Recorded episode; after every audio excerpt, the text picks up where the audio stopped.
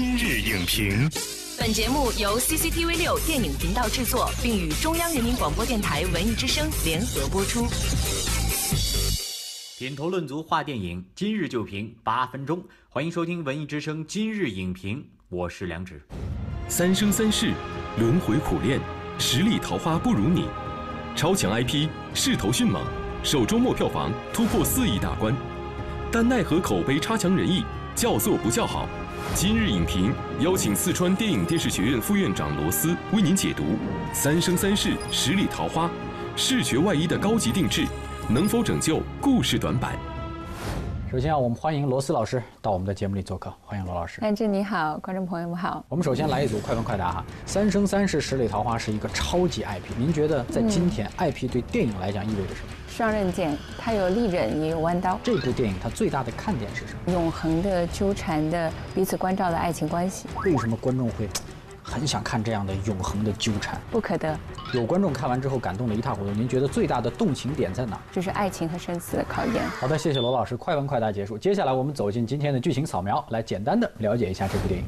影片讲述了青丘帝姬白浅和九重天太子夜华的三生情缘，在每一世的轮回中，他们都用不同的身份相遇、错过，为观众呈现了一个美轮美奂又爱恨纠缠的故事。一九零五电影网的网友看后表示。哭晕在电影院，但是如果没有看过原著和电视剧版，应该很难有代入感。其实我们刚才开始的时候，快问快答说到这个超级 IP 啊，嗯，超级 IP 的创作跟普通的 IP 或者说一些呃大家不是很熟悉的故事，它有一个天然的不同点，就超级 IP 的故事多数。甚至于说，百分之九十的走进影院的观众对个故事完全了解，在已经失去了故事本身的悬念的这种搭载的基础之上的超级 IP 创作，您觉得这次《三生三世十里桃花》怎么样？就是文字是有气味的，嗯，那这个气味，我想影响了所有观众，他在走进影院以前，他面对这个题材的时候，他身上。带着对这种气味的想象，那么这种气味到了电影院里，它是会挥发出来的。那么对于超级 IP 就有这样一个挑战：一旦你完成不了，或者你满足不了观众对文字的想象，那么他们就会极度失望。我们从此两不相见。松松。他主要不满的因素是什么？呃，我想主要不满的因素核心在于剧情上来讲啊，它这个三幕的结构前面的四五十分钟有一点塌陷。那么这种塌陷是说它核心的集中在这三角恋的宫斗呢，还是核心的集中在两个世界和正与邪的较量？那么这是一个核心的主线，就是我认为一个优秀的电影，它这个核心线是非常干净的。我们一句话可以把这个电影说得很清楚。那么第二就是我们怎么满足观众一个。无边际的想象力啊！我们每一块每一场戏都是一个拼图，那么观众就像过关一样，他们玩游戏的这个方法，怎么让这个游戏变得更带劲？就是完全的让他不知道下一关该怎么过。那所以我想，在这个改编的过程当中，这个过关游戏可能对观众来说，它的拼图有点简单。《三生三世十里桃花》当中呢，是有几番转世的虐恋，它是一个很大的看点。您也刚才说了，那它里面呢有这个姐弟恋，有跨种族恋，还有这种我们应该说确切的说是疑似师生恋，这是挺神的一件事儿。所以罗老师觉得，在这部影片当中哈，这个故事的设定上，呃，您怎么样看？也就是简单的，我们概括起来是霸道总裁爱上我的这么一个模式的互动，就是我们称之为玛丽苏啊，Mary Sue。就是说，嗯，这种 Mary Sue 其实它本质上，呃，我认为是在在一种类型的作品当中，它是有需求量的。对于观众来说，尤其是女性观众啊，呃，包括这个，嗯，俊男靓女啊，包括他们在荧幕上那种完美的形象啊，但是这个电影它的诉求。我想，如果要让整个这么大的一个它的原著这么宏大的一个题材，不能简单的把它变成一个这么轻的一个东西。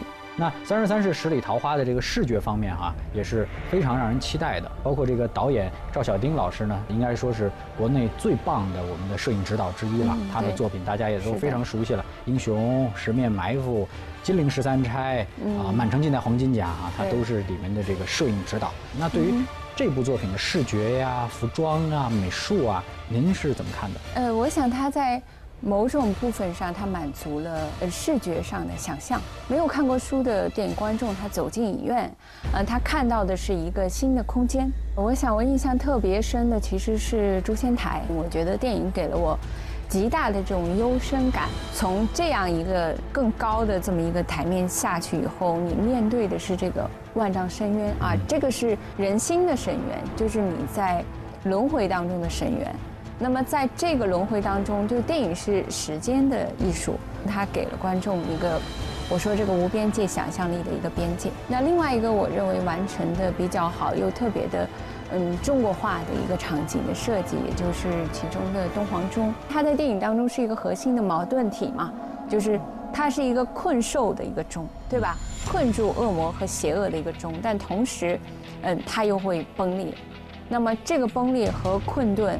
就是我们电影中核心的，也是故事当中核心的一个完成。但是我们回到这个漂亮的视觉和漂亮的服装，它其实反过来，它对我们的剧作有更大的要求，就是因为我们的剧情，在那一部分，它给观众的推进和这种波澜不够汹涌，跟它的场景成正比。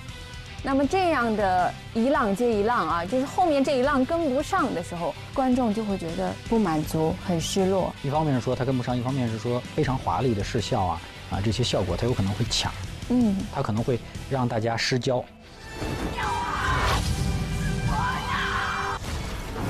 我们说这个为故事服务的视觉特效才是好的视觉特效啊，同时也包括少年派的奇幻漂流。嗯，我相信它的视觉有很多的呃瞬间让大家都非常难忘啊。那在这样的电影当中，我们其实看到的还是内在的精神，就是这个场景它有没有灵性？可能我们对电影的要求太高了啊。在少年派当中，我们看到李安像一个俯拍的镜头，面对这片海洋啊，这个小男孩和坐在船上和一个老虎，它周围都是海。那么这这个镜头，我觉得那种强大的孤独和人的信仰同时存在的时候，它是一种震撼，它就是一种灵魂。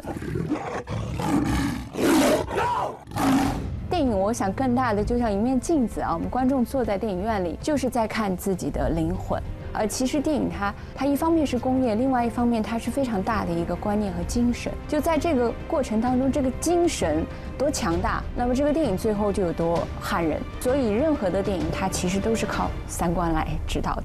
好，谢谢罗老师带来的精彩的点评。超级 IP、生死爱恋、视觉奇观，这些都是《三生三世十里桃花》含着金汤匙出生的制胜的法宝。但是电影的核心终究还是叙事，我们期待着更精巧的叙事节奏，更加切实的人物设定，让这一部有着完美外衣的电影也成为真正的好看的、感动人心的故事。